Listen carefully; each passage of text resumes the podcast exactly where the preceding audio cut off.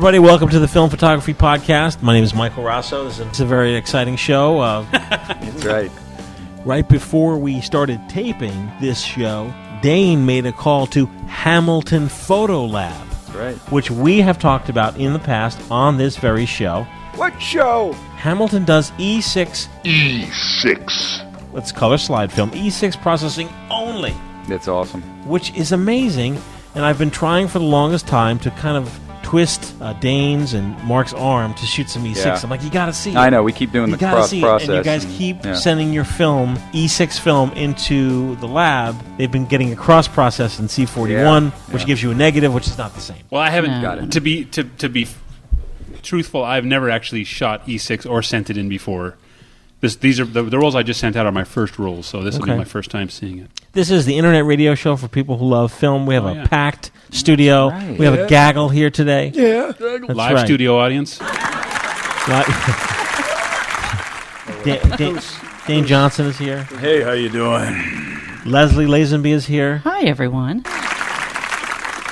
Mark Dalzell is here. Hi, related to James Bond. that's right. He basically, basically, I am James Bond. Yes. John Fedele is here. What?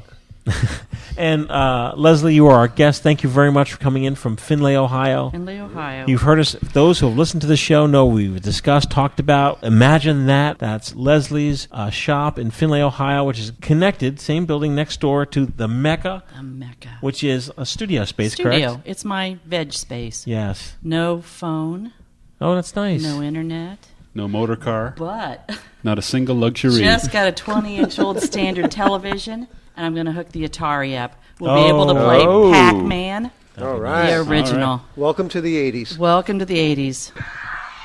I was just going to say, Dane's loading up the soundboard. Is that a jet? You're listening to Mike in the morning. we got uh, Fred Norris over here. So we before the show was rolling, did a call to Hamilton Photo Labs to find out what E6 prices were, and they were pretty good. Yes. Surprisingly I was good. surprised. Uh, as of this date, what is today? oh, hey, it's uh, FPP 70, November fifteenth, twenty twelve. thought we just did 71. Uh, oh no, this isn't that show. Wait, which, I gotta find out what show this is. For, this is like for real. What show? Yeah, it really is. What show? Hey, welcome to uh, FPP 68. All right. it's October a fifteenth, minute. I was twelve. going to say. It's October 15th, 2012. And in in my notes here, it says, this is the Photo Kina show. Do you know what Photo oh, Kina is? No. no. It's a huge, it is the photo show in Cologne, Germany. Oh, really? That's right, the show. Hmm.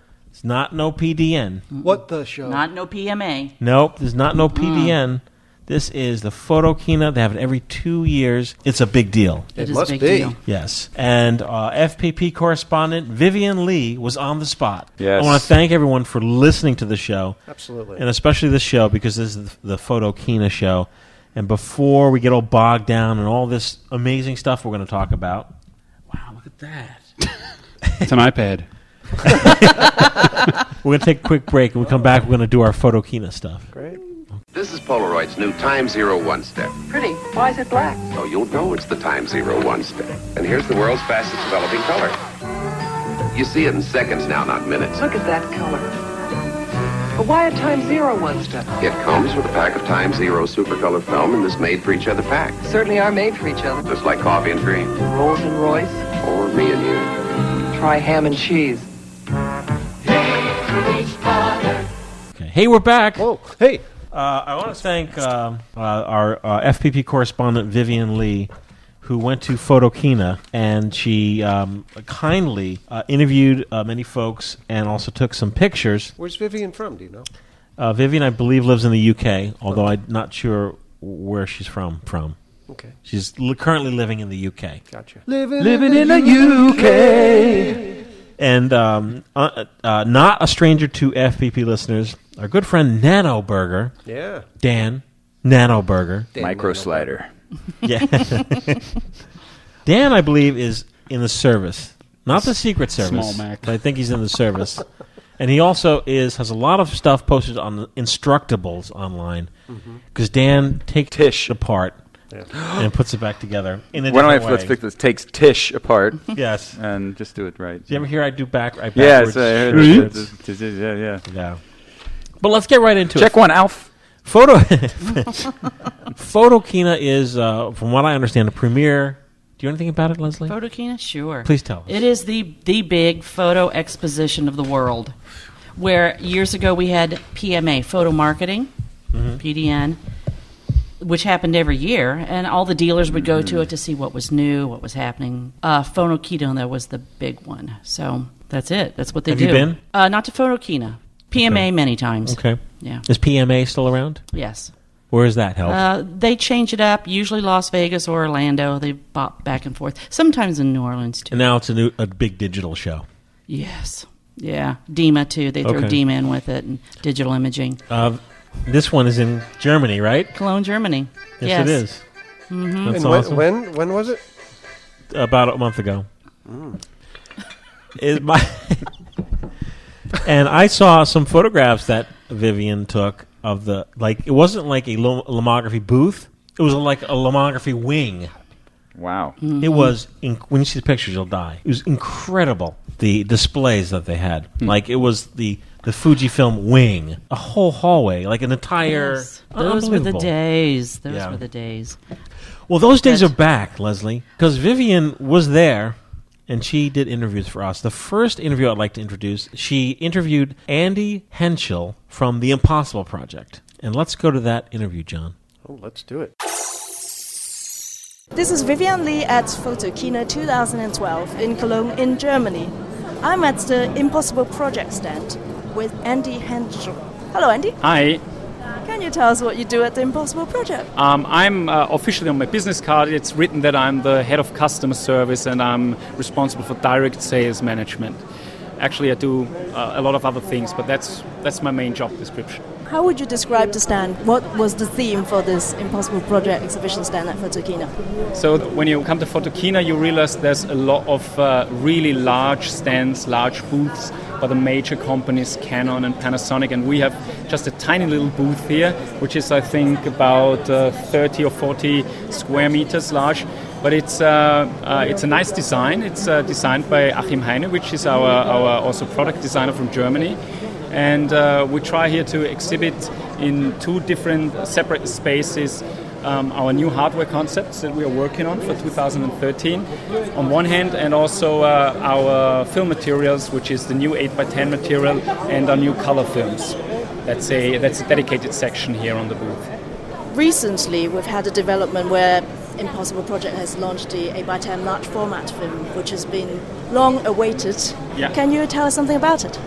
Yes, it's um, that, that has really been an exciting story. We, uh, we were able to, to buy the last production machine from the Polaroid factory in the United States, um, Massachusetts, if I'm not mistaken, where the 8x10 Polaroid material has been produced uh, from the 1970s on. So we got this machine and we shipped it to our factory in, in Enschede, um, the Netherlands, and we were able, over the course of more than one year, to uh, build up this machine again, reconstruct it, basically get together all the know-how and expertise that's needed to produce this film again.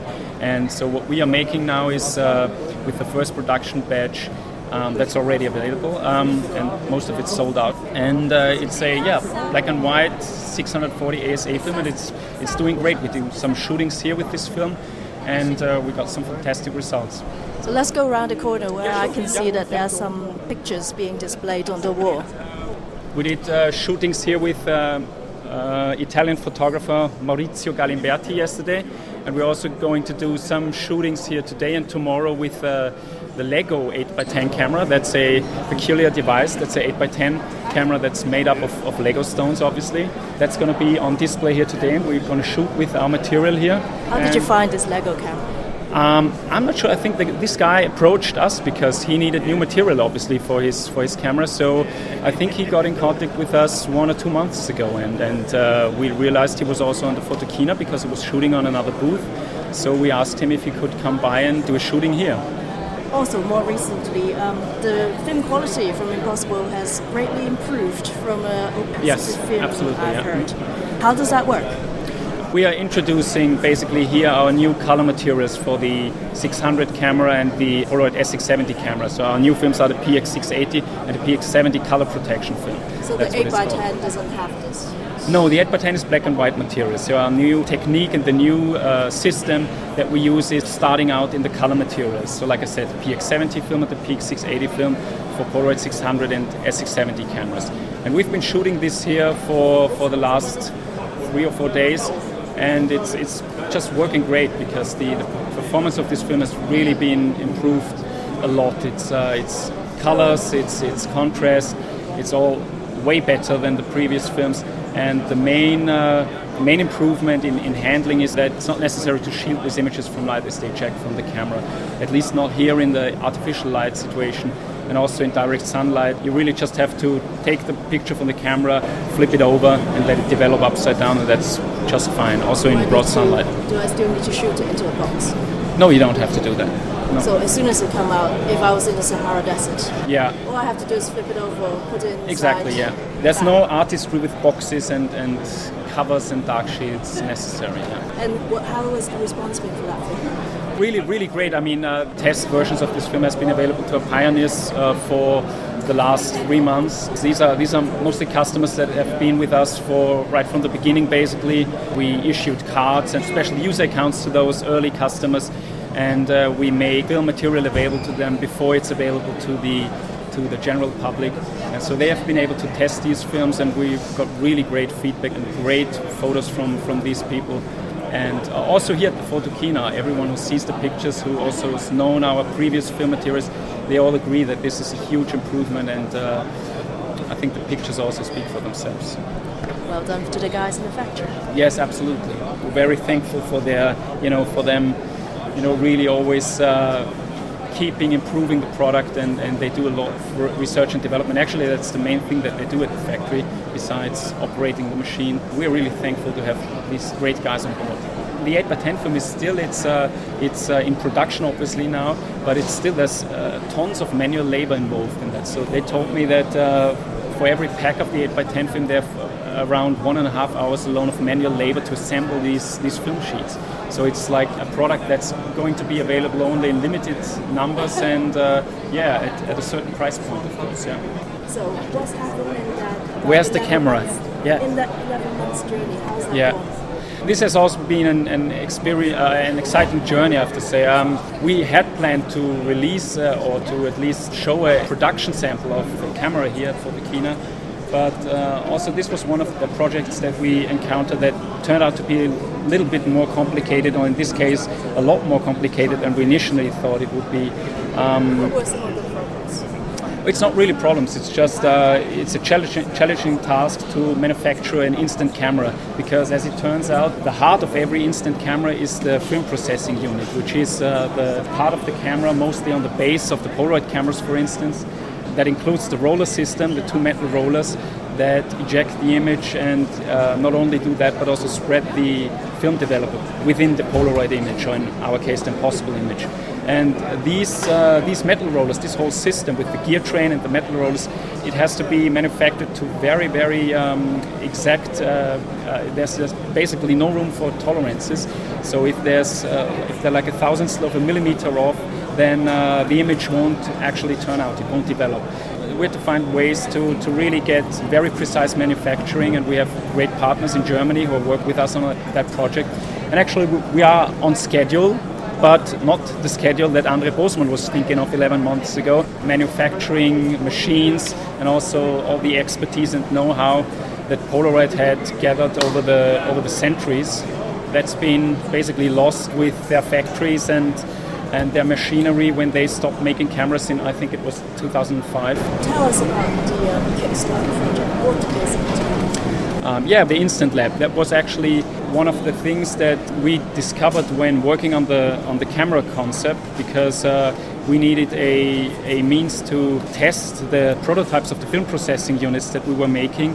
And it turned out that this was hard with a camera on top because uh, you would always have different light conditions and uh, also other variables that made it hard to actually judge the actual performance of the film processing unit. So this is why we built something where we could actually take photos of a display, of a phone display in this case, and that's um, where the where the Instant Lab developed from. It's basically a uh, optical device like a camera that uh, will let you transfer your digital images from your iPhone onto analog instant material. There were mixed reactions, in fact. So um, we got a lot of great feedback, obviously. So as you mentioned, we uh, introduced a Kickstarter campaign to fund this project because we plan to produce the Instant Labs and introduce it to the market in February 2013, which is in uh, six months, if I'm not mistaken we still need some essential funding for this because for to getting you know the tools and everything, the molding tools for the parts. So we had a funding goal of 250,000 US dollars,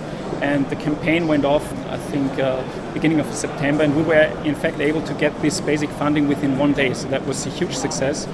But there's also there's you know traditional Polaroid users who are a little bit you know irritated. They say that the thing that they like about instant photography is that you have one original, and now you're making a device that copies images to instant material. So it's yeah, we do have prototypes here at Photokina, and uh, the, the yeah sure yeah because I see it in the window with um, a phone attachment. It's basically it's a base unit, a flat base unit that looks a little bit like a like an old Polaroid camera and it has a collapsible tower on top that includes the optical system. And uh, on the top of this tower, you have a what we call a cradle, which is an adapter for an iPhone. So we obviously we will ship this unit with uh, various adapters for various phone models. People keep asking us, does it work with iPhone 5? Of course. I mean, we will not produce a product without a cradle for the iPhone 5. And we're also going to introduce uh, or ship it with uh, at least one uh, Android cradle, which would probably be the Samsung Galaxy. We're still making our minds up. Maybe there's also a way to, to do an adaptable cradle for various uh, phone types. This will be available in February 2013. That's going to be the first hardware device that we're introducing. Any other in plan? Yes, there are. So we hope to be able to uh, release the first pinhole camera, in fact. Um, that's the, the first camera product that we're going to release in, in March. There's um, uh, actually a viewfinder camera that we're working on. That's just an early prototype. That so let, us let's describe this weird, strange hybrid. It looks yeah. like a Polaroid 600 box camera with a, what looks like a copper shutter that looks like a Polaroid CU5 dental camera and a lens from an SX70. I think that's exactly what it is. Yeah.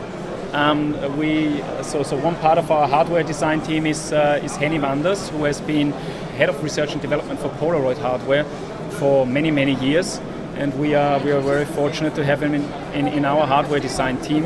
And he's coming up with, with all these you know crazy prototypes that he's building from uh, yeah a lot of the, the old hardware.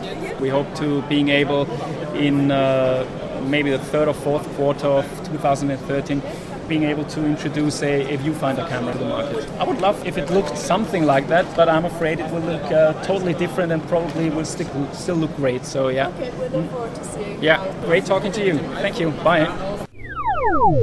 Thank you, Vivian. Next up is a photographer who, who is shooting uh, instant film, and that gentleman's name is Jens Werlein.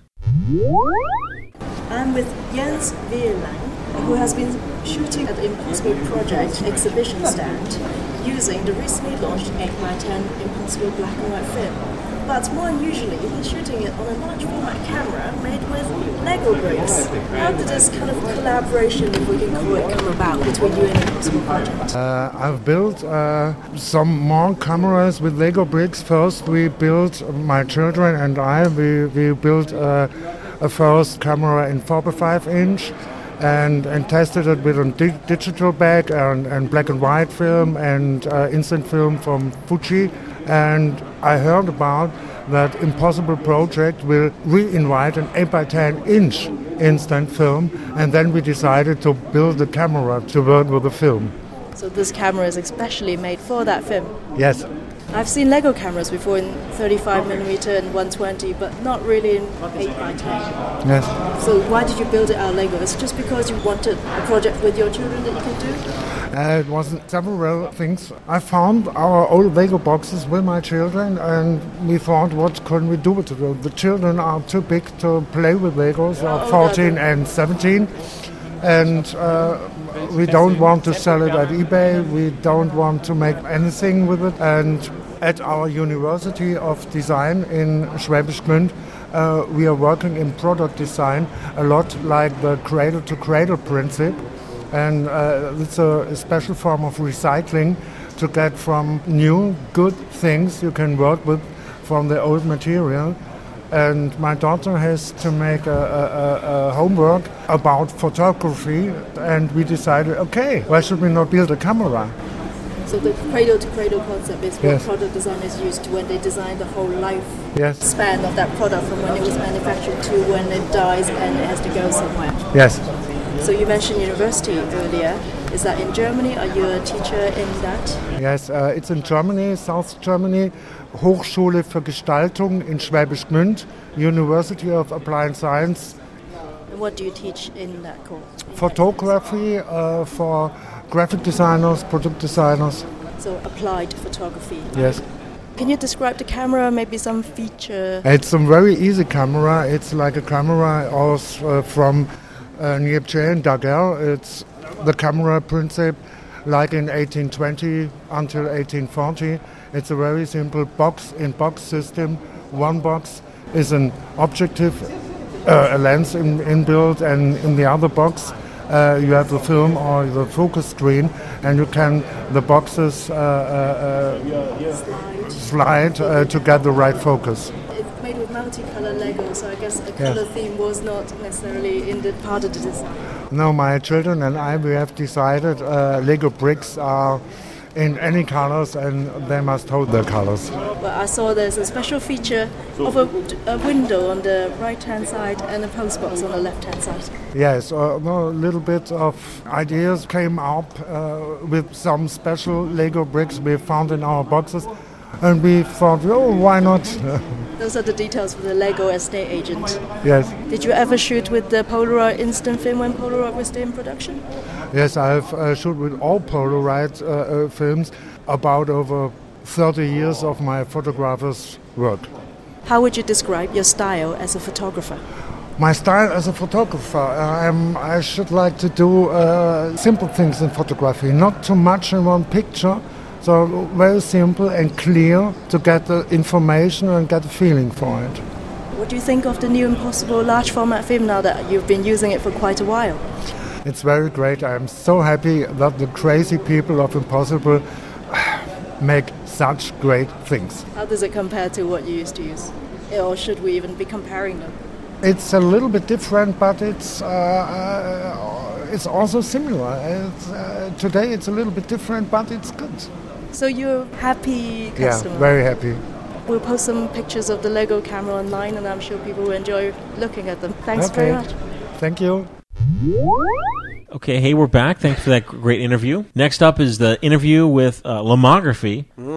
Christian Polt was interviewed. I edited it. Christian spilled the beans on some brand new products that are coming out. 110. Oh, Really? boy. Oh yeah, Oh boy. that I know about, and you guys Oh, know boy. about, but we're not telling anybody because it wouldn't be the right thing to do. It's the 110 Lomokino that they're talking about, right? No, Actually, if you ship me five dollars, I'll tell you. You can go through Oh. PayPal. Oh, 110 Lomokino. that'd be awesome. you only get three seconds of yeah. filming Yes. Zip. new cartridge. hey, can we start over? Can't see it. you folks here and folks out there listening, you know, no surprise to you guys that I'm a huge uh, instant user of the Impossible film. And uh, as of late in the last 12 months, I've been an amazing supporter of Lomography. And also, Lomography has been very cool to us. And Impossible, Oh, very yeah. cool to us. Both They, they invite us into their space. Well, we have our FPP meetups, and they're so kind to invite us in. Yeah. And, you know, let us either meet there, get shelter, Yeah. you Get know. shelter. Yeah. Hang out and bug their lab guys in. London. Yeah, for that's two right. Hours. That was great. He's trying to work. Guys, guys, elbow deep in the flipping out canisters, and we're all like, "So what? Uh, hey, what's that? hey, what's that? Oh. hey." Here's here's Christian Polt from Lomography. Mm-hmm. So I'm now at the Lomography stand with Christian Holt. Hi, Christian. Hello. Can you tell us what's your role at Lomography? Well, I'm now the head of marketing of Lomography. We do production, promotion, pricing, everything from the product idea to bringing to the product to the market, to marketize the product, to organize events, to do PR. If for someone who hasn't been to Photokina, or how would you describe the lomography stand or setup here? It's very important that it's not just a, a, booth because lomography was always about having a community and where people can meet. And besides seeing our products, you can do workshops like develop your film in coffee, or you can do a Sardina DIY workshop where artists help you to decorate your DIY Sardina. You can hang out in the Lomokino movie theater to see some new Lomokino movies, and you can, of course, shoot your own Lomokino movies. So, so looking around the booth, we're actually sitting in the uh, Lomokino movie theater at the moment doing this interview. Um, over there, I can see the Analog Bazaar, and then I think behind you there is what is it? I had to move over to. There is a bar and a Magic Motion, Magic Motion Studio. Yes. What what are those individual bits? The Analog Bazaar is a shop where you can see our newest products and also buy them actually. Then you forgot one to mention. It's the Dr. Lab Film Development Lab, where you can learn how you can develop black and white film in coffee and soda and vitamin vitamin C. Then we are here in the Lomokino Cinema, which is easy. Then the bar is of course the bar where we always have a little after trade fair party every night at six. And then the Magic Motion Studio is where you can do your own Lomokino movie. And then we have the do-it-yourself Sardina area at the very end. Look at the new product range this year from Lomo is 110 yes. and cameras. We are so happy with this product. Like for lomography, it's this is like the incredible that we are just able to build a machine to cut film to bring back the 110 film format and we are so happy that we got good feedback from all around the world from yeah from people that are normally lomography critics so to say they also said ah cool that the 110 film is back. Now i can use my pentax system again. People super happy and the cameras are very lomographic in my opinion the 110 because you really just need to put in the film and you can shoot. It's so easy. There's never like problems with the film advancing and never problems with setting focus or you never nothing. Just put in the film shoot have fun. So the new cameras are the Fisheye 110 and Diana 110, yeah. Baby. yeah yeah Are there going to be more 110 cameras coming out? yes Yes. soon next year 110 was a dead format before lomography picked it up again. Why choose 110? Because other formats like Instamatic, the 126, Superslide, 127, there's still one film available for it. And there's even crazy talk about reviving disc film. Why did you choose 110? i think it was just the most common and the easiest to do for now A production issue? a production thing yes and this is the the film format where most cameras are still around from the old days So it depends on what camera has survived yeah also the test of time. exactly You mentioned before about um, production, and I think you said something about making a machine. Did you have to make a machine to produce the film, or did you find an old machine that could do it? No, we produced, we, we built this machine to cut other film into this 110 s- like format. What about the cartridge? The cartridge we can do easily. So like we have lots of experience in producing plastic cameras, obviously, and so the cartridge was just a piece of cake. Piece of cake compared to cutting the film. yeah, yeah, yeah. This was really hard because you know you need to, you need to imagine you need to do it in the dark. Yes, And there's- I've tried to put take the 110 film out of the cartridge in the dark. That's not easy. Yeah. So see. What's the um, commitment to the 110 film format? How far do you think you can take this? I can say now that we will come up with two more films actually, two more sorts of films in the 110 film format still this fall. For us, our customers, like we have a very young target group to some extent, they were like, yeah, why it, is this hard to develop? Where can I develop it? Where can I do it? So mm, maybe not the easiest product to communicate for, I don't know, 15 to 25 year olds. But we were so happy to see, like on analog photography user group, apug.org or .com, to see like this established photographers that normally say, ah, I don't like lomography so much, they're a snapshot, and that they say that's a good film and that they like it. And so, yeah, I think it's for us, it's somehow also a game changer, maybe, like that people hopefully see that we really care about analog photography. So you've in a way won over a new audience with the one done in an unexpected way. Yeah, totally. So, very good. So what more can we expect from also, this is an important year for lomography this year, right? Yes. First off, we are celebrating our 20th anniversary still this year in November. And if you are in the community, stay tuned. We will surprise you soon.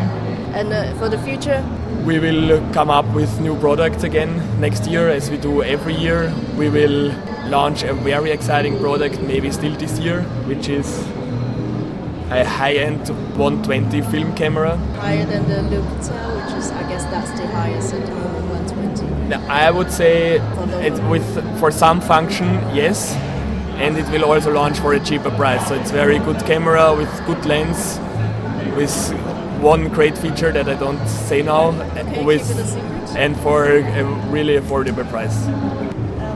Thank you very much um, for speaking to us. Uh, Thanks for having me. It's always a pleasure. Thank you. Um, this is Vivian Lee at Photokina 2012. It's back to Michael and the gang at the FPP studio. Bye. See you. Well, thank you, Vivian. We're back. Uh, next up are the two the big guns, Fujifilm. Mm-hmm. And this is here's the deputy general manager of Fujifilm Imaging Systems. Deputy. He's based in Germany, and his name is uh, B E R N D. We'll have Vivian pronounce it. Ah. Here we- Bernd? Yes, here we go. That sounds right. I'm now at Fujifilm's exhibition booth, and I'm with Bernd Ganshoff. I hope I said your name right. What do you do at Fujifilm? Yes, I'm the Deputy General Manager for the Fujifilm Imaging Systems Division in Germany.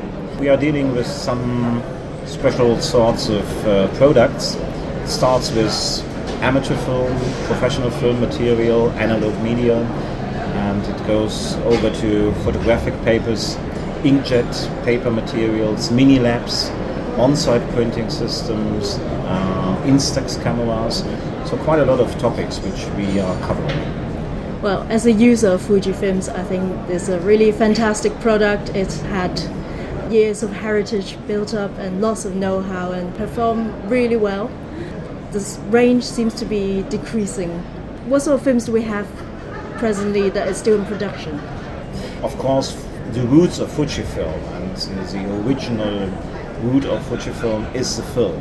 Uh, cinema films and also amateur film, which were produced in the late 30s of the last century in uh, Japan and um, just at the bottom of the Fujiyama.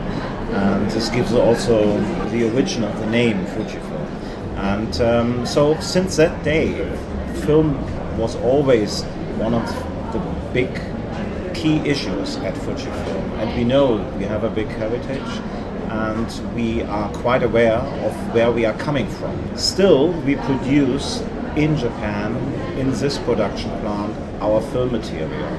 Uh, of course, uh, we have stopped some sorts of films like APS films, and we are um, concentrating on some normal standard film. We have some professional films also as well, and instant films for the Instax cameras.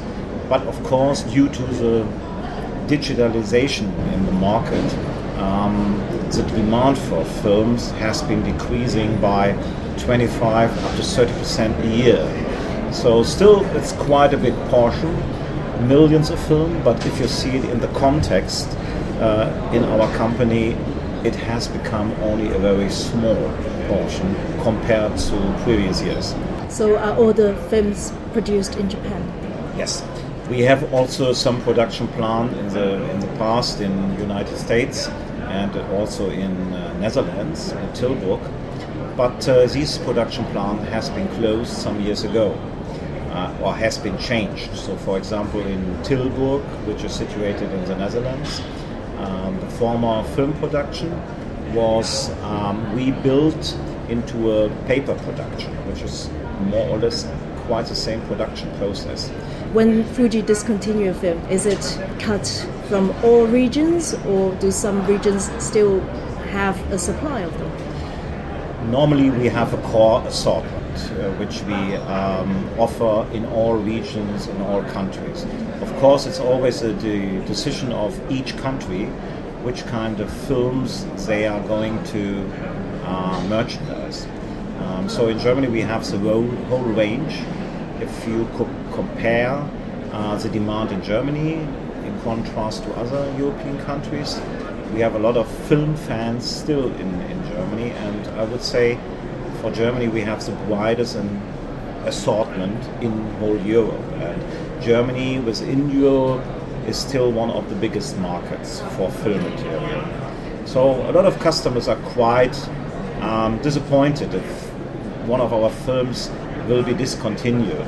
Of course, due to the shrinking demand globally, um, some films has to be stopped. Unfortunately, I would say, but uh, for economical reasons, um, sometimes it's not um, uh, it's possible it's not possible to continue these products.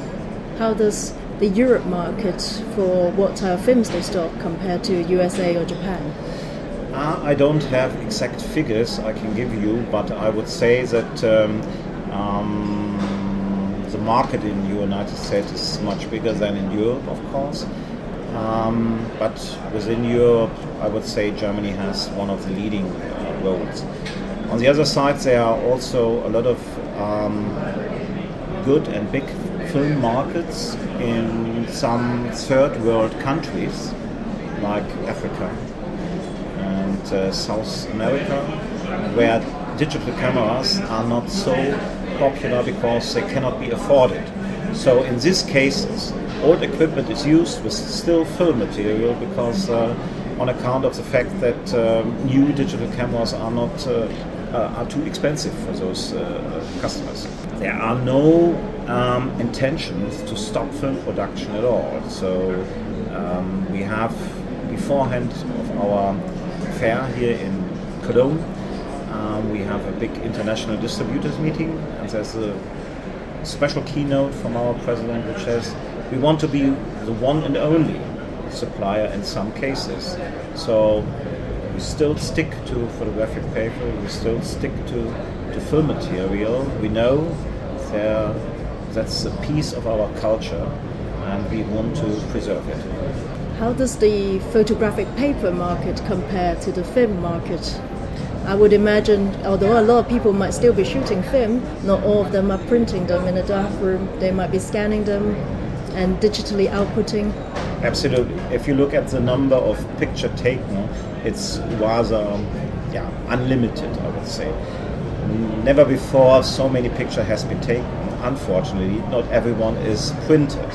Of course, we make a lot of promotions uh, to save these memories, not only on an electronic device, but uh, on print, because this is really also unlimited in time. You can keep it for, for long, long years. Photographic paper is quite booming. Um, of course, there are also some novelties, some, some new products which has been introduced, like album paper, which is not only popular in Germany. So a lot of people are not taking the normal 10 by 15 centimeter prints. Uh, they create photo books, and um, for these users, we make special album papers, not printed, but uh, printed on, on really photographic paper, which gives a totally um, outstanding look of these books. So this will be printed on both sides. Yes, uh, only it is only printed on one side, but it's very thin. It's a very thin layer, much thinner than with a normal photographic paper, and it is glued and stick together in a process, uh, so it becomes a book, which has, of course, in contrast to a printed photo book or normal paper printed book, it has huge advantages because all the brightness, the contrast, the colorness of a photographic paper can be also reflected in a um, photo book. So these photo books made with silver halide, like a normal photographic Absolutely. process. And due to the high demand, we introduced three different types, starting with a standard, going up to a professional one. uh, a glossy one, which gives really outstanding results. So how does someone get to use these papers? Do they need to order it as a service online? Yes, it's not to- available it's as a domestic. available. Mainly, it's not. I don't know the situation in other countries, but in Germany we have a very special situation. We have a lot of wholesale finishers, so you need a wholesale finisher in the back. You can order online or directly at this wholesale finisher. You can also order directly at Fujifilm, and it is produced in our own production plants and then mailed to to the end consumer. Or we have also cooperations with, with uh, major retailers in the market um, who can um, can offer these products. But just kind of going back to your to your question, of course, the number of prints taken is slightly going down. It's quite stable. It has been stable for quite a long time. A lot of digital prints has been made. Analog prints are going rapidly down, but digital prints, prints from digital cameras, uh, has been stable for a long time. Uh, it's now also a little bit shrinking, but we have to see. So given, as you said, the decline in film, does that mean Fuji will not be putting any more research and development work into their film range? I suppose the film material is developed at the high degree, and I don't think that uh, many research funds will be uh, are needed to, to develop more. This is a product which has been developed over centuries, and I suppose technically seen, we are really on top of what is possible in this range. So I suppose there will be n- no new products, uh, but we have to continue. This will be the major uh, issue. As we have seen with large traditional photographic companies like Kodak and Polaroid, um, because of the rapidly shrinking market, and it could no longer support the size of their organization. And Kodak has recently announced their sale of their film part of the business. How would that change the industry for Fujifilm? I have to say I totally regret this situation because um, it's always better to have a competitor. It's not good for the industry if you are the only surviving company. At the moment, we of course we benefit from this situation under economical reasons because a lot of people, a lot of uh, retailers and uh, laboratories are in need of paper for their production. And of course, the uncertainty about Kodak's situation gives us the chance to talk to these people who have been working with Kodak for quite a long time. So, in the first step, it's quite favorable, of course, I have to say. On the other side, for, for the industry at all, at all, I suppose it's a disaster and a disadvantage if so many trademarks might disappear from the market because, um, yeah, every time the variety, the variety of products and trademarks are essential for the attractiveness of an industry. Can you see anybody coming in to buy up that film part of the business? There are so many rumors in the market. Um, I don't know what will happen with Kodak. Um, so we also exchange a lot of experiences here on, and, and rumors on this fair. Uh, we have to see. I suppose maybe someone will buy these productions. We don't know. Uh, it's better to ask people from Kodak. That's a problem uh, we can't um, judge. Um, so another organization that has stopped film production was Polaroid a while ago, Mm-hmm. but ironically now you are producing their instant film with the Polaroid label on it, but it's the Fuji Instax type instant film. How is the instant film market doing? Instant film market is booming again. It's really um, a success story, which is absolutely surprising. We introduced a new variety of new Instax cameras. For many people in our target group, we are attracting, um, I would say, mainly female persons between 15 and 25. It's the first contact with such a system. For me, with over 50 years old, I would say it's an old hat, as we tell in German. They also But- have that saying in English. okay. It's exactly the same hat. Uh, an old hat, but it is revitalized. And I heard one one young lady um, saying when she saw our demonstration, "Oh, look at that! That's a digital camera where the picture comes out of it."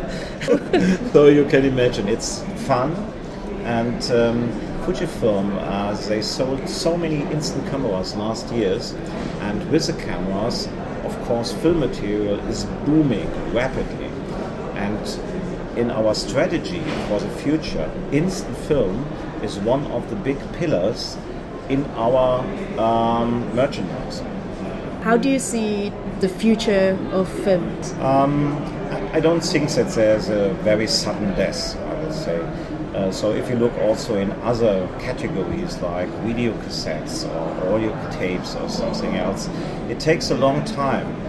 Even um, if there was a digitalization earlier, there's always been a lot of um, suppliers who also supply these materials to the final end. So I don't know because um, there are still millions of units which are sold.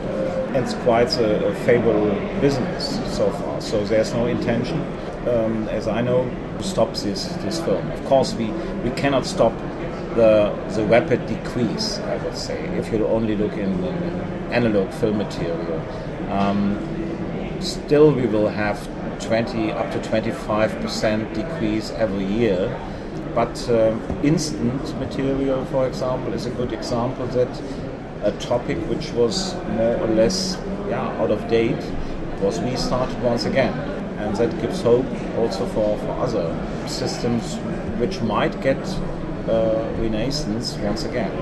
Uh, also, if you look at the CD music industry, also vinyls, records are still in the market, and um, of course we don't have such mass media product.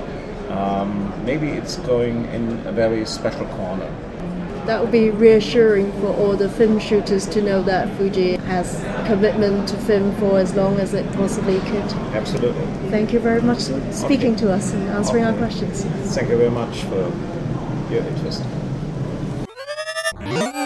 Hey, we're back. Glad to hear that Fuji is going to stay committed to making film. Uh, and the last interview that Vivian did was with Werner Mayen. Werner is the product manager, film capture, paper, and output systems for Kodak Germany. Let's roll it. I'm now at the Kodak booth with Werner Mayen. Hello, how are you doing?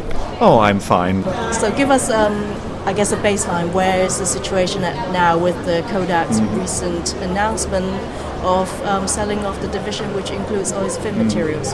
Yes. Uh, so uh, I think everybody have heard in the news beginning of the year that Kodak is in uh, Chapter 11 in the United States, which means it's a possibility to do a restructuring of the whole company to become a profitable company again.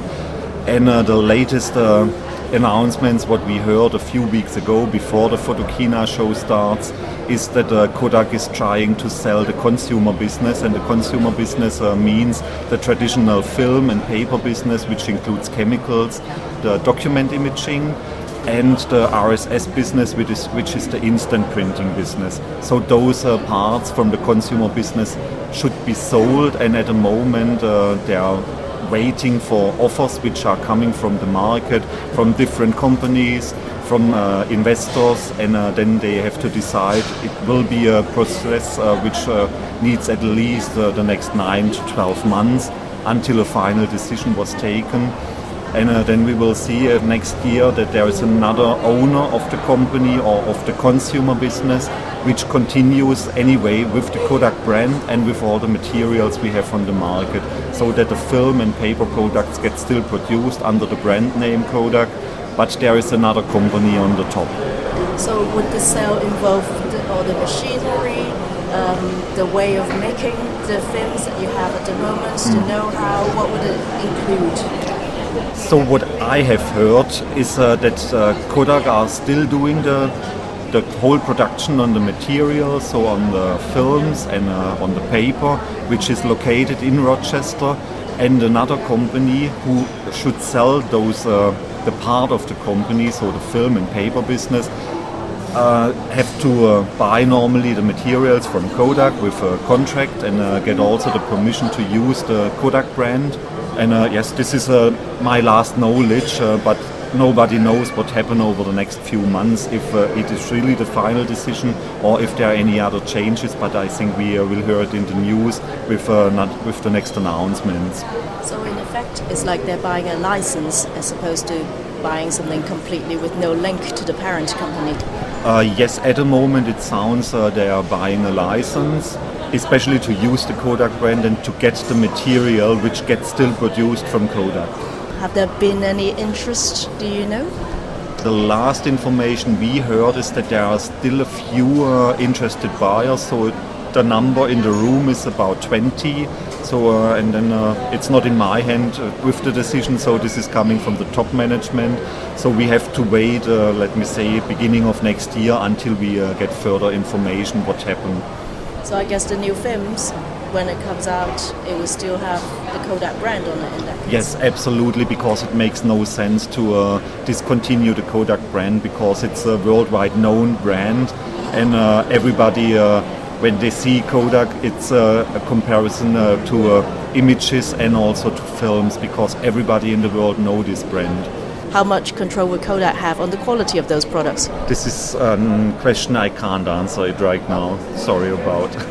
Okay, so we have to wait and see, and maybe in the next Photokina or sometime next year, we will have some more concrete answers to those Yes, I questions. Sometimes next year we will have uh, more concrete information from the company. I've been speaking to Fuji Films and other smaller film manufacturers. I don't think they're interested, so I think you I'm not speaking to the right person. what sort of people would buy it? I'm absolutely not sure because, as I said, it can be an investor, it can be another company. So we really have to wait the final decisions from our top management. What would be left of the parent company when it's sold off? I think I read it was concentrating on the printing market. Yes, uh, the parent uh, market is then the commercial market, which uh, includes the Nexpress and also the plates for the print industry. So this is the professional printers, Yes. not your average consumer desktop. Mm, yes, yes, it's uh, big printing, so for bigger printing companies. So especially when I say Nexpress and uh, Prosper Technologies, these are the main products which uh, Kodak like to continue then. So it will be then afterwards what's left of the original Kodak is just gonna be for trade market. Yes, this is correct. Previous to the decision to put the division with the films for sale, how has film sales been doing? Uh, the film sales are doing uh, in this year very good. So when we compare the sales numbers uh, to 2011, then we see a declining uh, in the color reversal market, and uh, then uh, the stable market is color negative, and a growing market in black and white. So we are seeing uh, positive signs in the market, especially on uh, color negative and uh, on the black and white films. So from that side, the signs what we see from the market are very very positive So when you say a stable market, is it going up or is it going horizontally? uh, on the color negative horizontal and on the black and white it's going up Because I spoke to Fuji Films earlier and he's been telling me that the film sales has been going down by 30% per year.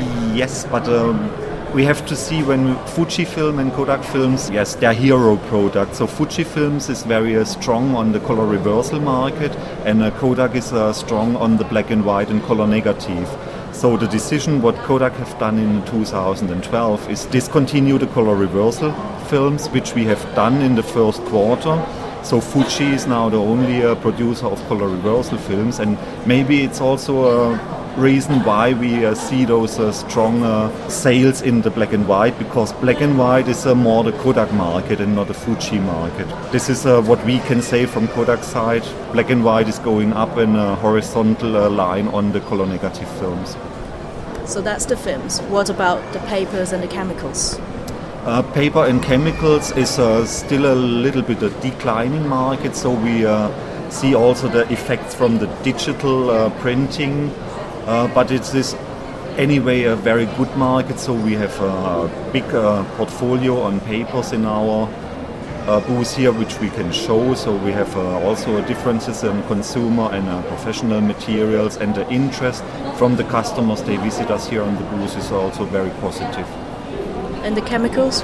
Will, will we still be able to get the uh, Kodak chemicals? Is that being sold off with the films and the papers? It gets sold off with the films and the papers Is it because almost it's one a- package? Yes, it's one package because makes no sense to sell film and paper but no chemicals.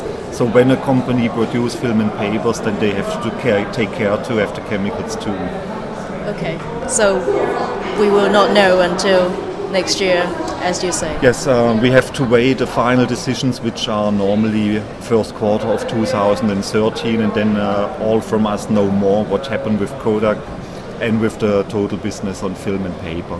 Thank you very much for speaking to me. We would, of course, be everybody will be watching what happened with Kodak afterwards. We really like Kodak films and products, so Mm. we would love to see it continue, and hopefully, the end product will be faithful to what it was. Okay, thank you. This is Vivian Lee at Photokina 2012. Is back to Michael and the rest of the gang in the FPP studio. Uh, Vivian, thank you very much. I really, I cannot give Vivian enough thanks to the time, energy Awesome. spent to go to Cologne, Germany, to and to like get these interviews, hmm So that you can patch up everybody's name.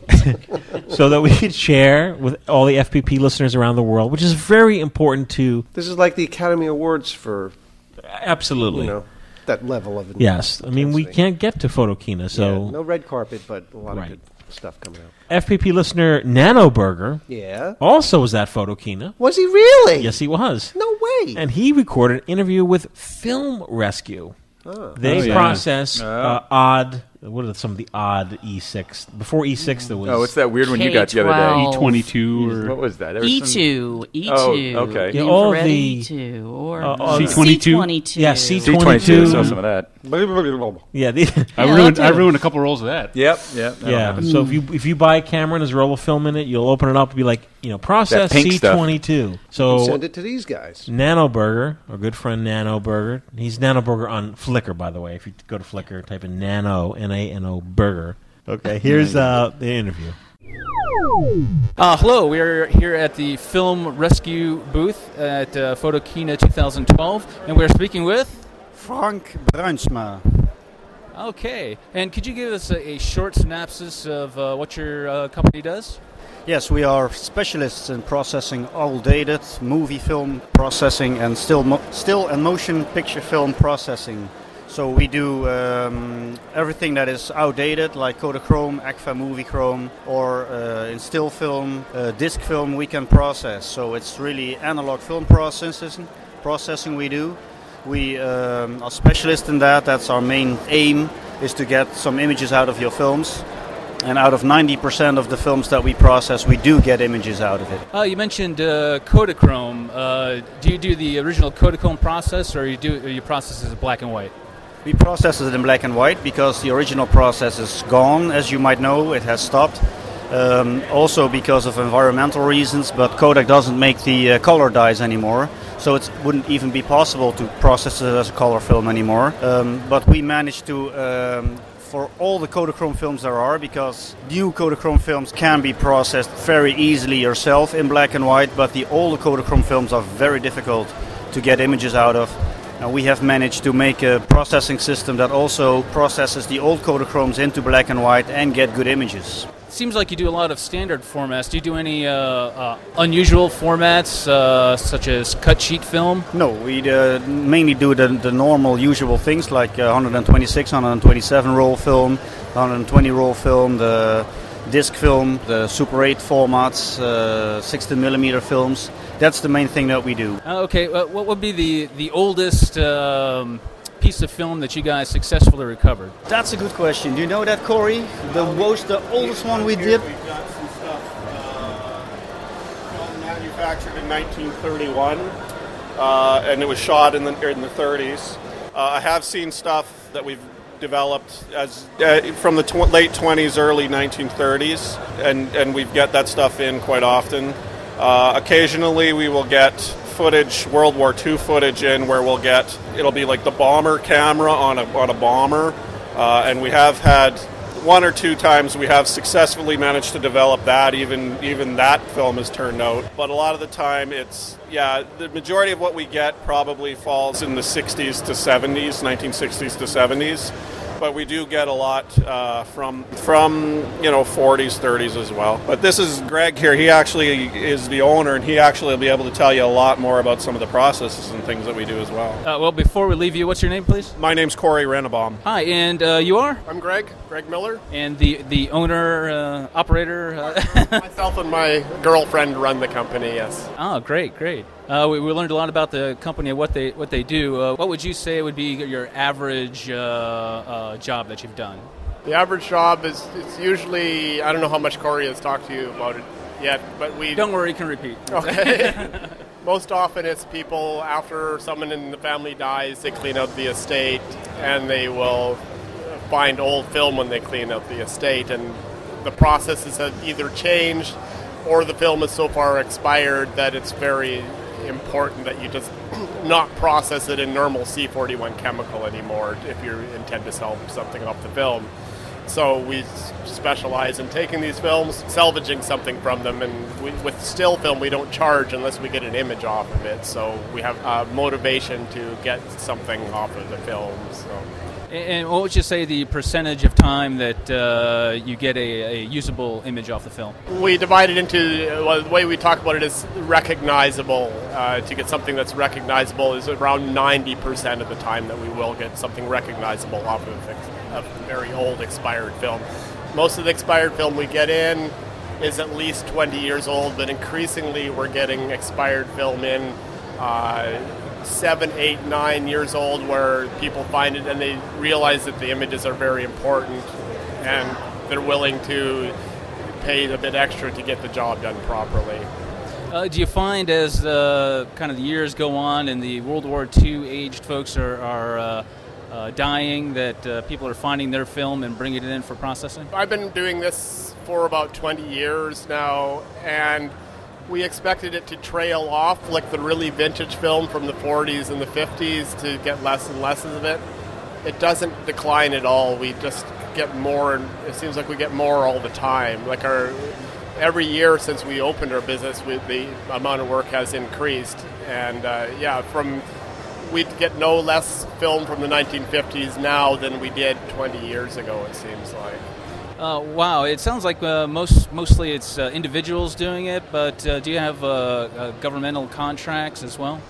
Uh, we've done we do a lot of museum work. We've done work for the Smithsonian Institute and for various museums, mostly around the United States. The bulk of the work is family work, and it's, it's all fun stuff to do. We, we love our job because we're opening time capsules for a living because we don't know what the heck we're going to get coming off of the film, and yeah, it, it's fun work. But so far as government we don't we don't have a lot of repeat customers because usually it's they find it and they don't find more in the future but we do have a certain number of um, photo finishers who do use us on a regular basis and they themselves kind of get a reputation as someone who will take in old film for processing what- What's, what's the most um, interesting or surprising image that you recovered from a film, if you can uh, uh, remember anything? Well, we get tons of Vietnam stuff. Uh, We have a poster up here just of Vietnam footage, and uh, all the time we're getting Vietnam stuff.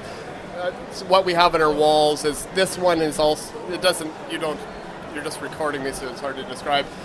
but this one over here is from the 1930s that we had stuff from Australia. When we get stuff from the 30s and even the 1920s where we're able to pull something off, that's always exciting because it's interesting to think that someone almost 100 years ago that got out their camera, camera taking a picture was a very special thing at that time, a long time ago.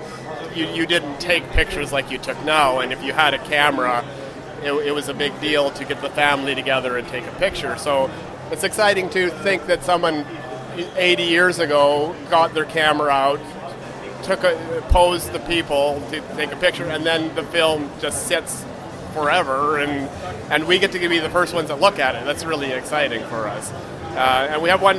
There's one picture we have over on our wall here. Uh, the, the first picture is on Kodachrome from the 1940s, probably, and then further on in the roll, there's a picture taken in the 1970s, and then we developed the film in the year 2012. So we called that Brian's time traveling camera because Brian was our client, and it was interesting to see that someone took a couple pictures, put the camera away for 30 years, and someone pulled the camera out and took a few more pictures, put the camera away again, and then sent us the film 40 years after that. Uh, if someone wanted to uh, send a roll to you, how would they uh, get in contact with you? Go to online, filmrescue.com. We have a location. The lab is in Canada. We have a U.S. depot, and we also now have customer service in uh, the Netherlands at Den Haag. So you would send it to whatever location is closest to you. And we heard a little something about your pricing structure that you don't really uh, have to pay unless you're able to recover an image. Still film and motion picture film are different. Different with still film, yeah. If we don't recover an image, we don't charge you anything. We also put the pictures online, and you can download them directly to avoid return shipping charges. You can also order further restoration done to your picture or larger megapixel images as well if you want to have something larger for printing off. Outstanding. Well, uh, probably the most important uh, question I have is uh, do you have any really expired film to give away today?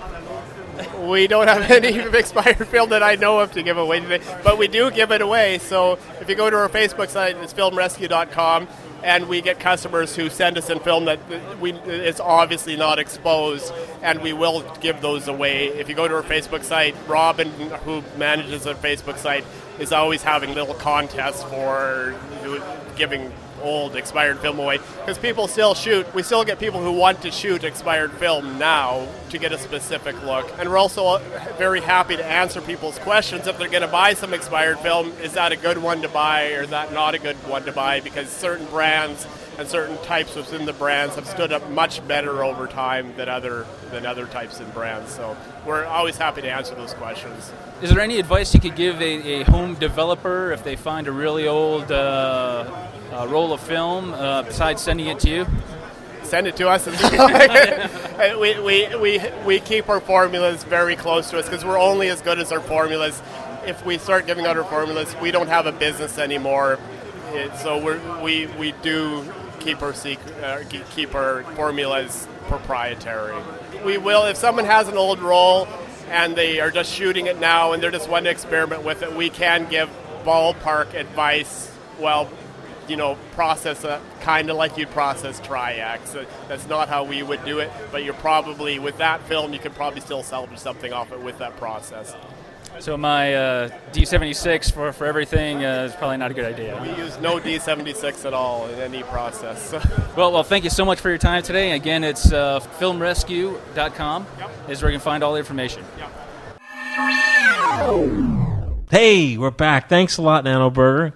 Thank you, Vivian. That's, this this concludes our Photokina, our Lomokino section, our Photokina section. Lomo of, Nemo. Uh, finding Kino of the podcast. Finding Nemo. Finding Kino.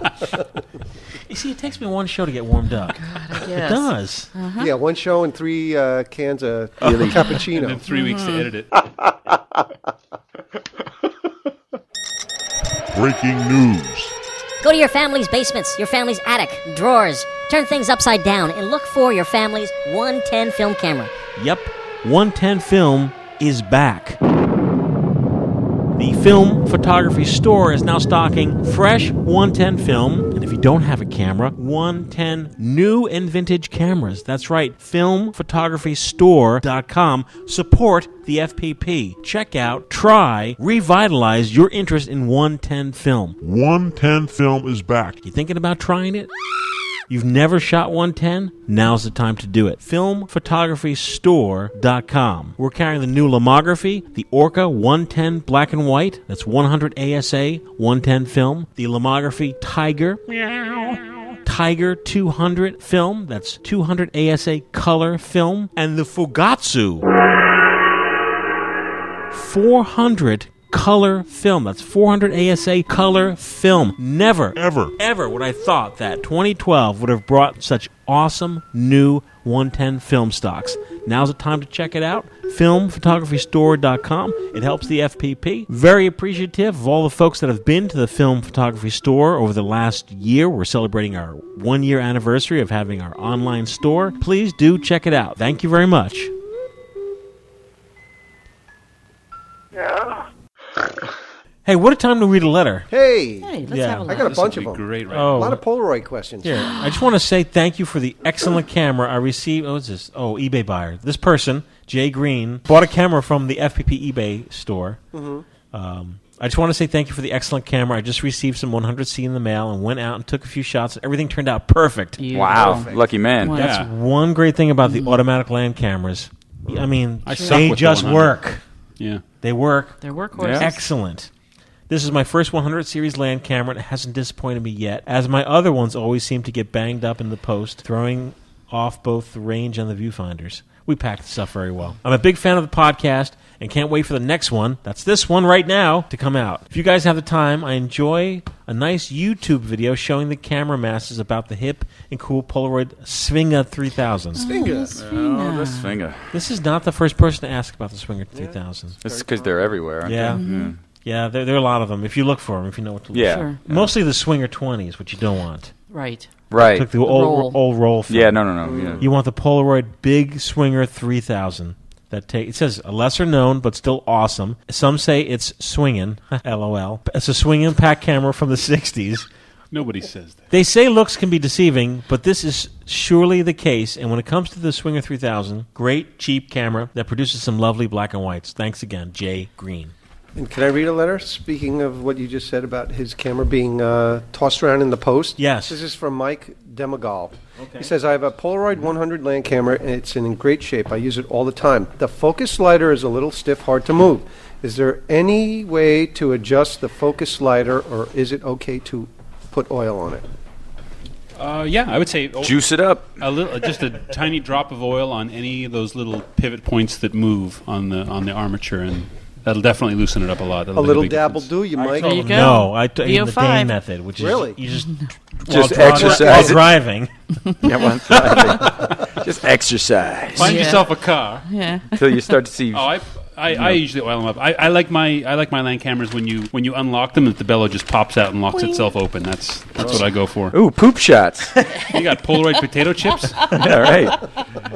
All right. Baked, not fried. Uh, we'll, It's we're the- going to get this in a your- minute. your We'll read favorite other goatsy letters snack. since we have so many. This is Polaroid Instant Pop Shots. Uh, Leslie sent me this. Pop shots. I have to tell you, I'm scared. I've seen that. Pop shots. I've I'm never not seen- eating one of those. I've Some never kind seen of it before. granola This bar? is, this is weird. It is. It's pork flavored. but That is the weirdest. All right, you got somebody. it's got a picture disposable Polaroid camera. Oh, it is. It's It got is. it's got a mail-in rebate on the front. It does, Send yes. that in, get four See, bucks. when disposable cameras become very big. So what's in here? What's in there? I'm going to go with camera. There is a camera in there with 10 shots of Captiva Captiva 500 film. No and when way. you when you finished them, you sent the camera back. It was a disposable Polaroid camera. You're kidding. I don't. Abs- I'm not oh, I wouldn't. I wouldn't. Would Not not. Would not. I wouldn't open it. No, you can open it. You sent it so I could open it. right? Absolutely. No, what are you doing? Don't open it. Don't open it, open it. 995 value. Now you This ruined the value. gas comes Oh, out. it's like Yeah. uh, Polaroid. Um, Capti- no, the um, the go. The Joy. The joy. Joy, Joy cam. cam. The yeah. The the joy cam. The sad Yes, cam. Look at that. Now, why do you send it back? Because it's one shot. They That's an reload it. expensive. You can chunk of only take plastic. one picture with it, and you have to send Ten. it back. Just about as bad. Ten. Click. Okay, put it in the mail. Because disposable cameras were Oh, big. wow. It's a little reminiscent of the. Uh, Look at the priority Against the mail. of the uh, what do you what you call it? The, s- the, Too uh, confused. The swinger. Wow, that's like a. What happened? The film is so There, rare. I look can't even believe I, I, I effed up that shot. Oh, you didn't turn it on. I don't know what I'm doing. Focus it. All right. this- Everybody's just Oh, stop light what went you're on. doing. Light went on. Light went on. Light went on. Uh oh. Which On the way are you back, on the back. Where's the lens? We have we have three seconds to insert the code before. Yeah, does it come with key? Self-destruct. It comes with keys, right? The red wire. Number one, select sun. Number two, gou- gouge your eye out. Number three, Push the button. I don't know. You Bleed think- button. profusely. Mike, I'm going to take your picture. Oh, nothing Wait, happened. the button stayed down. I don't think he's ready. Do you know how to use this, Leslie? I don't. Can I read I've treasured mine so much I never took them out of the bag. What are we gonna do, Mark? Number four. Maybe the batteries are dead. Needs batteries. Shouldn't. It's a cock it disposable first. camera. That's Don't pull pull that all the way out. out. Here, or Mike. will it be a one shot. Here's a question, real quick, from Ross Tangashi. He says, just Sure. thought of something to complement Pull up, this Mark. blog project. It's upside down. Oh, hey, there you go. Oh, sorry, John. Start over. All right. This is letters from Ross oh. Tagashi. He's in Honolulu. He is Honolulu. I'm with you, John. Go ahead, hon. Thank you, thank you, Leslie. Yes. Just thought of something. Uh, just thought of something to complement this blog project. Would you also consider donating an FPP Debonair camera to the cause? Ooh. I don't understand. Of course. Debonair camera to his cause.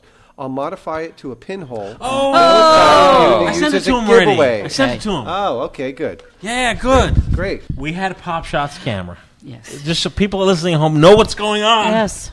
We had a Pop Shots camera that had Polaroid 500 film in it. Yes. Did somebody call me? I'm Pops. Which is which is also known as the Sinbad film. yes. Uh, it came preloaded with the film. Yes. And what, honestly, Leslie, I never. The, the campaign is so. Who thought this up? They're crazy. I don't know. They were When you're done with the executed camera, afterwards. they sent you a priority mail envelope in with it, and you drop the camera in the mail. I guess in the factory they would reload They it. would reload it. Exactly. Mark wants to make an instructable out of it. He wants to open it up and see what's inside. I'm gonna make a pinhole out of it. There you go. Make a pinhole out of you. Hey, Mike. Shouldn't you do that in the dark bag, Mike. just in case there is film? Do that face again. Well, we know there's film. yes, John. There's a guy who writes in R.W. Uh, Guizzetti. John's been trying so hard to squeeze his letters I'm. I'm trying to keep you guys on point. He's trying to keep getting focused mad. here. Getting mad. yeah. He said, I recently saw your video on scanning the negative from a Fuji 300B uh, film on YouTube.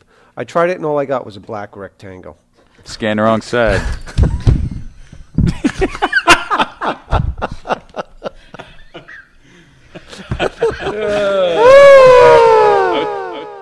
Say, try taking a picture of a white rec- rectangle next time, and then try He that. tried to do it in Photoshop. How do you get an image in Photoshop when you just scanned the one side of the negative? Um, Hold on, this make is going to take another hit of cappuccino to think. Without without knowing what scanner or such, um, make sure because I do this sometimes on the Epson uh, V whatever we have seven hundred. the ring. Uh, make sure you switch it over to scan a reflective negative, not a transparency negative. Yep. Because you need the light to come on. Yep. Treat it like a print. Really? He's treating it like a negative. negative, and he Yes. has the scanner set up as a Oh, negative. that's probably what it It's not a Thanks, negative; Mike. it's a print. Yeah. Even What though do you it's know? reversed. You have Wow, to scan Mike, like nice work. You have to scan it like a print. Sherlock Raso. We're brilliant. Uh, okay, uh, hey guys, love the podcast and all that you're doing to support the film. Who's this? Who's photography this? Who is it? Who are we hearing community. from? Oh, it's from uh, Kevin Duckett, pronounced Duckett. Like he- Jesus. Now we know it's You over. knew he grew up. out. Now that That- he's choosing All the. right, this uh, may be a silly question, but here it goes. I want to try and shoot some Ilford Delta 3200 black and white film in my Lomokino. I understand that normally when using this film, uh, a standard 35 SLR, you would set the film speed on the to, on the camera to 3200 and have the lab push process the film. Since Lomokino doesn't have any way of setting the film speed, how should I have the lab process Lomo the Kino, film? John, not chemo. I didn't say chemo. You said Lomo Kimo. Yeah, yeah, there you go. Uh, I said, since the Lomokino doesn't have any uh, film s- speed settings, how should I have the lab process my film? What's this gentleman's name? This is from Kevin Duckett. My approach to Lomokino is very linear and very boring. Uh, you know, I, I I know it's uh, the I know the shutter speed's one one hundredth of a second. I know I have I have three f stops, so I I choose a film accordingly. So if I'm going outside, it's broad daylight. I'm just going to use 100 speed film. The fact that you want to use 3200 ASA film, which I've never done, uh, either you use a light meter or a meter app, and then you just do a calculation of one one hundredth of a second. Whatever f stop it Yeah. comes closest to. I've never asked a lab to push or pull film either, so there's a million ways. There's many ways to do this. Can shoot and then get a lab to push or pull. I always I just expose what the box says, and I get the lab just to process. I've mm. never. You want to be bothered with math. I don't want to be bothered with math, and I think that, for example, shooting 3200 ASA in a Lomokino. Well, it's just. I mean, you're shooting it. It's just a same one as if- 100. As if it was 100, Yeah. you're shooting it five stops faster. So if you're shooting 3200 at 1 100th, what's the uh, aperture on that thing? But if you oh, uh, let's say you have f five, six, eight, or eleven. Okay, so 5, 6. But if you're shooting outside at night, In here. any store lights are going to be blown out. Yeah. In- But that might be cool. Let's say you're shooting right here. Good, good. We're in the studio. We're lit, but not Dimly you know, lit, or, Yeah. you know, moderate. Yeah, I mean, even in here, uh, you would need 1 20th of a second at 5 6. So at mm-hmm. 3200. That's actually pointing at the table though. At so- 3200? At 3200, it's pretty slow. So yeah, you, so even in here it would. But if I go up a little higher, more towards the wind, yeah, 130th a sec. So you're not gonna, you're not, you're not gonna get. You'd have to have like a 2.8 to shoot in here at 3200 without a flash. So you need more light in here. Yeah. Mm-hmm. So I, you definitely need some kind of light meter. Yeah. Just to run a check. Just you have an idea where you're going to shoot and what you need. You'll need to, yeah, you need to light accordingly. I mean, this th- this was the way that I used to shoot. Was I would always get the fastest film I could possibly shoot, and then if I'm shooting somewhere bright, I throw a bunch of ND filters in front of the lens. So you could do it that way too. If he wants to do some stuff in you know at dusk, you can shoot with 3200, and then the next day take the you know put some ND filters on and five stops of ND, and it'll shoot the same or whatever. And You have another letter, John? Pile on the I, NDs. I have uh, one for Mark. Okay. It says uh, Miss Merv, Hmm. who is Mary Virginia. She Mhm. says, uh, I've been really enjoying the podcast very much, except for Mark Dalzell. When is he getting. Oh, what? Although When is he- listening is going is to he be getting the terrible. boot? yeah, there you go. Thank you. Although listening is going to be terrible for my already full blown case of gas. LOL. Oh boy. I think the episode with the Mercury was the first or second I'd listened to. Oh. I actually have two Argus C3s, but I think I like the Mercury better. I just had to repair one of the C3s after it broke after shooting outside in cold weather. Now I'm paranoid about the temperature and that, that it has something to do with it, and it's below freezing here for about eight, nine months of the year. Oh my God. So not looking good for using it much. What do you like, Mercury or the Argus? Do you think she just got a bum Argus? Because she's afraid the temperature had something to do with breaking her camera. Because it's Um, below freezing. Yeah, it's Mm, possible. the grease, right? Yeah, the grease. The grease could harden up. Again And- with the grease? And yeah, and, uh, you know, again, those those cameras are both that old old generation Yep. that the, that Mine the is- focus rings freeze up. Mine and- doesn't even like to turn for the. You know, it's still really hard to turn. And Yeah, so you got to soak it in the alcohol. My both of my Arguses, both my C3s, when I got them, I completely disassembled them down to their gears and cleaned them, put them back together, and they're smooth. But All two if you don't do that, all the years of grease and junk will, will freeze up.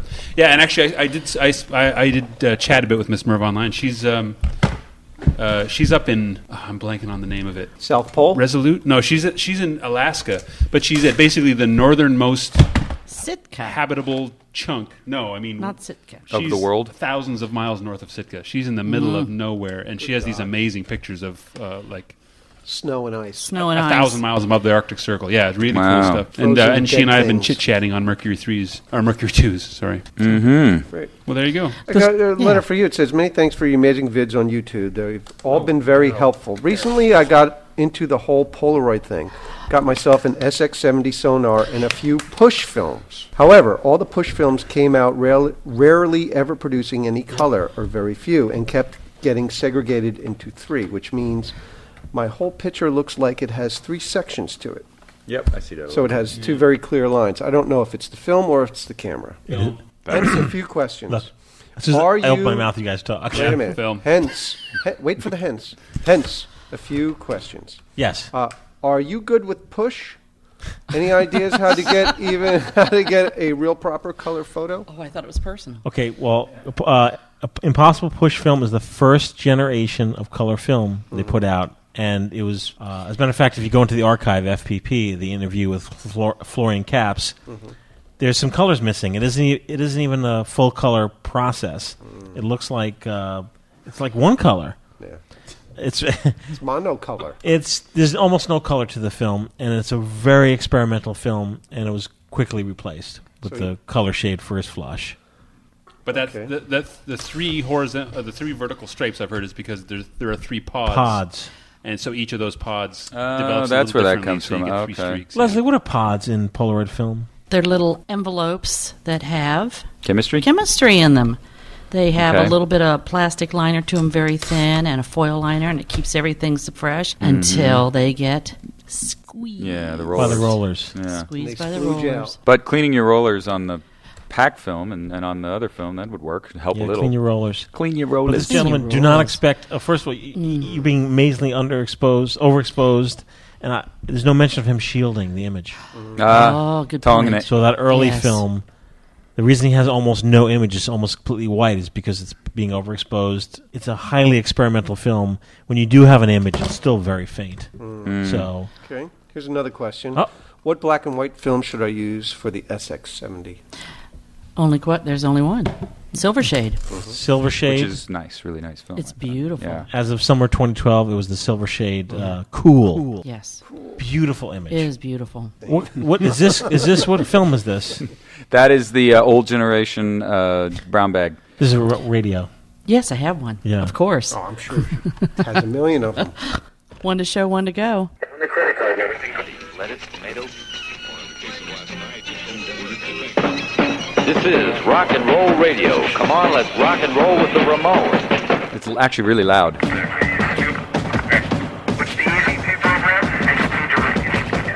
Customer's info is saved. Oh, the best part? It's the best part. Polaroid Packing. radio. If you go to uh, eBay, Polaroid 600 radio. It takes an old film pack powers it up. Remember these? Mhm. Works great. Did. Great for the end times. They had great promo Yes. items like that. And that yeah. it actually came with a, a battery pack adapter in it. Yes. which It is did. kind of cool. So, Mhm. So it you can take that around to flea markets and test cameras. Yeah, four C. It came with one of the four double A's. You could actually, you know, throw that in. Yep.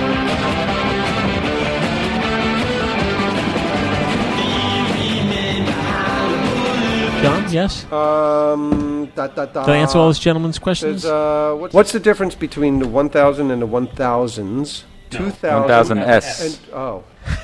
Is What's gen- the difference between the 1000 and the 1000S, 2000, 2000S, and what is the American market name for the Polaroid Land 2000 in the U.S.? Ah, well, these are Good question. That, that this, it's a one-step rainbow in It's a England. one-step rainbow. And the 2000, Yes. if I'm not mistaken, is the time zero, the black Oh yes. rainbow. Mhm. And what is the Polaroid Review? Sounds like a sh- what show? the Polaroid review. 420. Says Bunch the of dance Polaroid Review Torontos. is a Google sonar it. focusing Google it. Google it. SX70 one step. It was called the one step. Sonar one step in the U.S. It's called the Polaroid. Polaroid review. Do you know the difference here's your between answer, a right in Polaroid red. and a Oh, look at that! and an, My answers are here. The answers were there the whole Z- time. The Polaroid Review is a sonar focusing autofocus SX70 one step. It's called the Sonar one step in the U.S. Yeah. It might be another the solid- version. might- BC. oh, BC, yes. Do you know what BC is? Uh, Kmart version. no way. Yeah, BC was Really? the Kmart version. Oh, cool. Can I see? They also Next. made SEs. Where's your used pile? Right here. Uh, I just got my first camera off of eBay, a Ricoh XR2. Rico. It looks to be in very nice shape, but uh, after I got new batteries for it, I got a bit worried. The light meter needle just shuttered. Most of the time, it didn't even leave it, its resting place. Also, the shutter only worked in bulb and the electric bypass mode for low battery photography. He twiddled and tweaked, turned every knob, pressed every button, but it just wouldn't come to life. Oh, I took it for a lost cause and decided to take it apart to see if there was something obvious that was wrong with it, like a loose wire. The electrical bits didn't look too complicated, but the mechanical bits were way more complicated than I imagined, so I put it back together. Then I remembered. then I remembered what you had said on the show. What show? About waking dead Polaroids, cleaning the battery compartments and getting rid of. A compartment looked fine, but I scraped gently on the connectors to make them shiny again. And suddenly everything worked. You saved my camera from going to the bin. Ah. So That's after my you- favorite repair types. See, this is this is something I would do. Take the whole friggin' camera apart mm-hmm. and then put it back together, only to find out that Bits. one of the first things you should have checked needed to be done, which is just Yes. cleaning the battery. Mm-hmm. So there you go. It's from Wilhelm. Okay, thank you, Wilhelm. Okay, uh, I just found a Polaroid SX70 one-step land camera, and I bought new film for it from the Impossible Project. I put the cartridge in to see if it worked. It spit out the black protective layer first, so I thought it would work. But then, when I got to snap a picture, it clicks, but no film is processed or spit out. Hmm, do you have any suggestions? Don't you have this one of those. Mark? One of those doing that? Yeah, I have something similar to that. I, yeah. Hey, this is from Sergeant I know. I was looking at that. Justin Carano. At F twenty two munitions storage. Whoa! So Ooh. don't, Don't- hang out with You that better answer this question. No flash photography Which- around the munitions. He has a SX70 one step one-step land camera. I have a sonar SX70 sonar that uh, folder or no folder. folder, and when you shoot the picture, the mirror snaps up and then it just freezes, Mm. and I have to actually open the, the film door and close it back to reset it. Like the, yeah, it's just bad connection somewhere or a dirty connection, and I can't. But then when he takes pictures with no film in it, it, it works fine. Yeah. Yeah, Or, yeah, you it know, works. with it works great empty with an empty ca- pack. empty but pack, as soon yeah. as I put a Pick pack arm. of film, Is in it not the pick arm then? I haven't gotten into Pick it. Yet. I have another SX70 that I Mhm. use. I just Hmm. I would like to get the sonar one working. Pulls the film, Yeah. pulls it out. Pick arm. Oh yeah. Well, no, the Oh. mirror is Hmm. actually getting stuck up. gets I know. flopped. So there's something funny. Maybe it gets stuck up because the pick arm's not coming in and taking the film out. Uh, Complete the Let's all just talk about stuff that we don't have no idea. Yeah. That's- I think it's the flux capacitor. It's probably not I charging think it's fully. yeah, Oh, you got to you take think that so? thing to 88 miles per hour before it's Get going a new DeLorean. Gigawatt. Uh, here's an interesting uh, letter. 21 gigawatts. This is from Stephen Foon. He says, "Thank you for your reply, Baba. I got my hands on my childhood camera, Polaroid Super Color Pack, shooting Fujifilm 300B, loving every minute minute of it. I also got the SLR 690. One thing that might be a good future post for everyone: a possible project film. 690. Yeah. Yeah. Hey, Pay attention, Mike. 690. You don't, you don't hear about the 690 no, very you often. do not. Uh, but he says, uh, I would have gone for possible the 700. Possible project film where people get the snowflake or dead spot on the film. Supposedly, the Impossible Project film is just a tad thinner than the old Polaroid film, and the rollers don't make full enough contact towards the end of the film. Hence, the snowflake pattern. The fix apply light pressure metal outside frame when taking the Nah, pic. shit. He's saying the fix for the snowflake or dead spot, that, that metal, that spot. iron looking. There's a video from the Impossible Project to demonstrate how to fix that. Oh, Yeah, it's all How about another letter, John? What do you got? What else? I can't. Who's that from? This one's in red. it says, "Hey, Mr. Raso, I just started shooting with my new Polaroid Land Camera 230 picked up from a thrift store today. Mhm. I was shooting with some FP3000B that I bought from the FPP. Oh, you know nice. me, and my You down images with weren't FPP? coming out right at all." Some were underexposed a lot. Some turned out fine. Some turned out very strange. Hmm. Please define strange. Strange. There were pictures of people in my photo that weren't standing there when I took the camera. It's very strange. I checked my film speed and it was set to the right, ASA 3000. I was really stumped on how they turned out dark and didn't turn out at all. Here's the part that made me pretty upset. When I shot my six picture, the picture only exposed a quarter of the 8 by 10 centimeter square. Clean the almost like rollers. the film had moved over to the very edge of the cartridge or something. I tried to shoot my subject again, thinking that it was just a dud, but when I pulled my tab and photograph out of the camera, three more prints came out with it. What the? Uh, it's from Ben Miller. Oh, Ben Miller. You can picture what I'm talking about because I'm really pissed, and most of all, I'm pissed off at you that No, you would don't sell say this. that. Oh, it doesn't.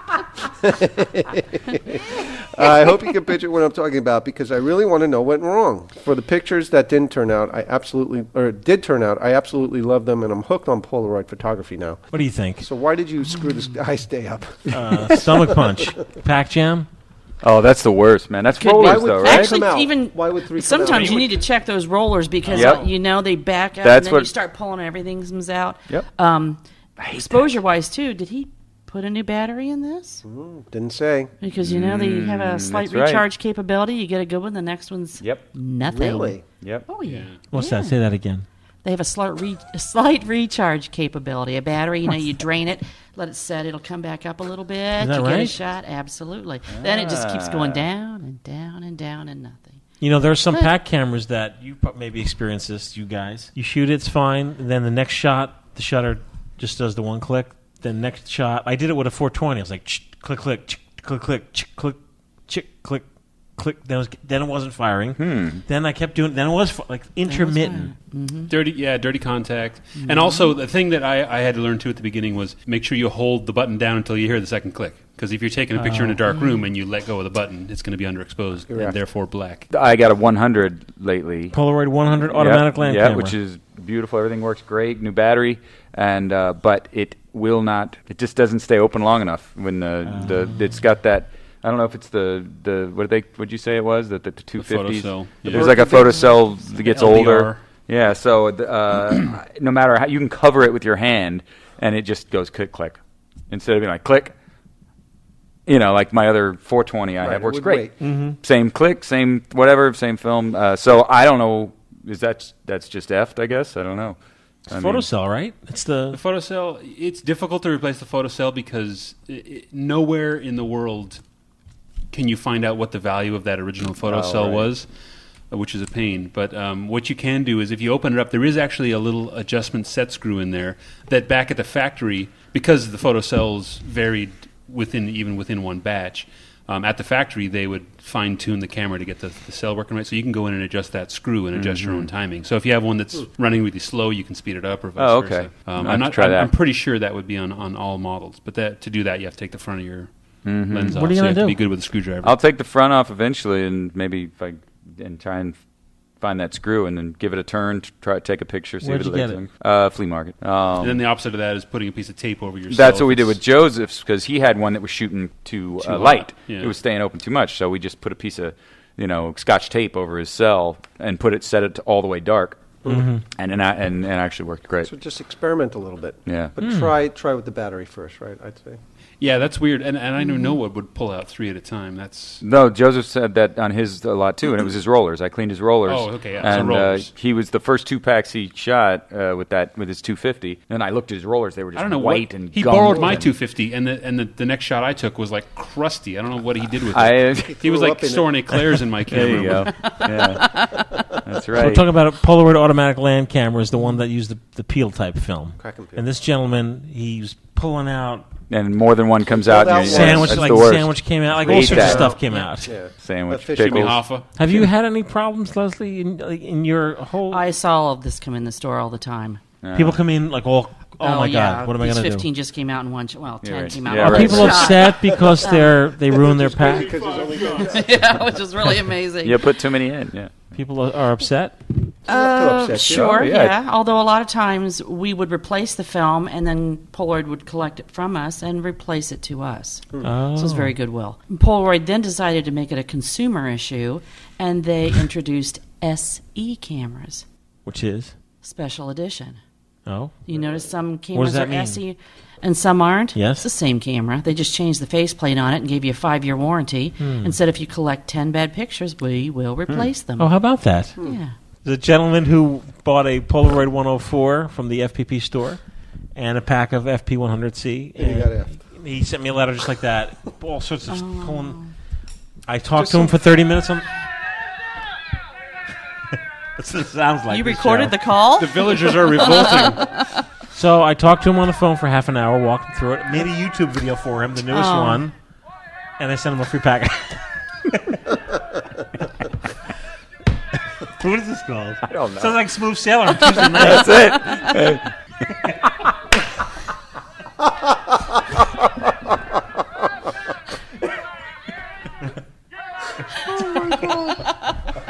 Oh my Where do you god. find these? I just searched Google. The Google. What's it called? Anything like angry mob sound effect. Excuse me, sir, can you hold? yeah, right. That one's long. All the ones I ever searched for last for like ten seconds, eight seconds. I have no That one goes idea. on for a day. So when you first start using the Polaroid automatic land camera, Gotta do it's some pretty, basic maintenance. It's Yeah, scary. you definitely do. Yeah.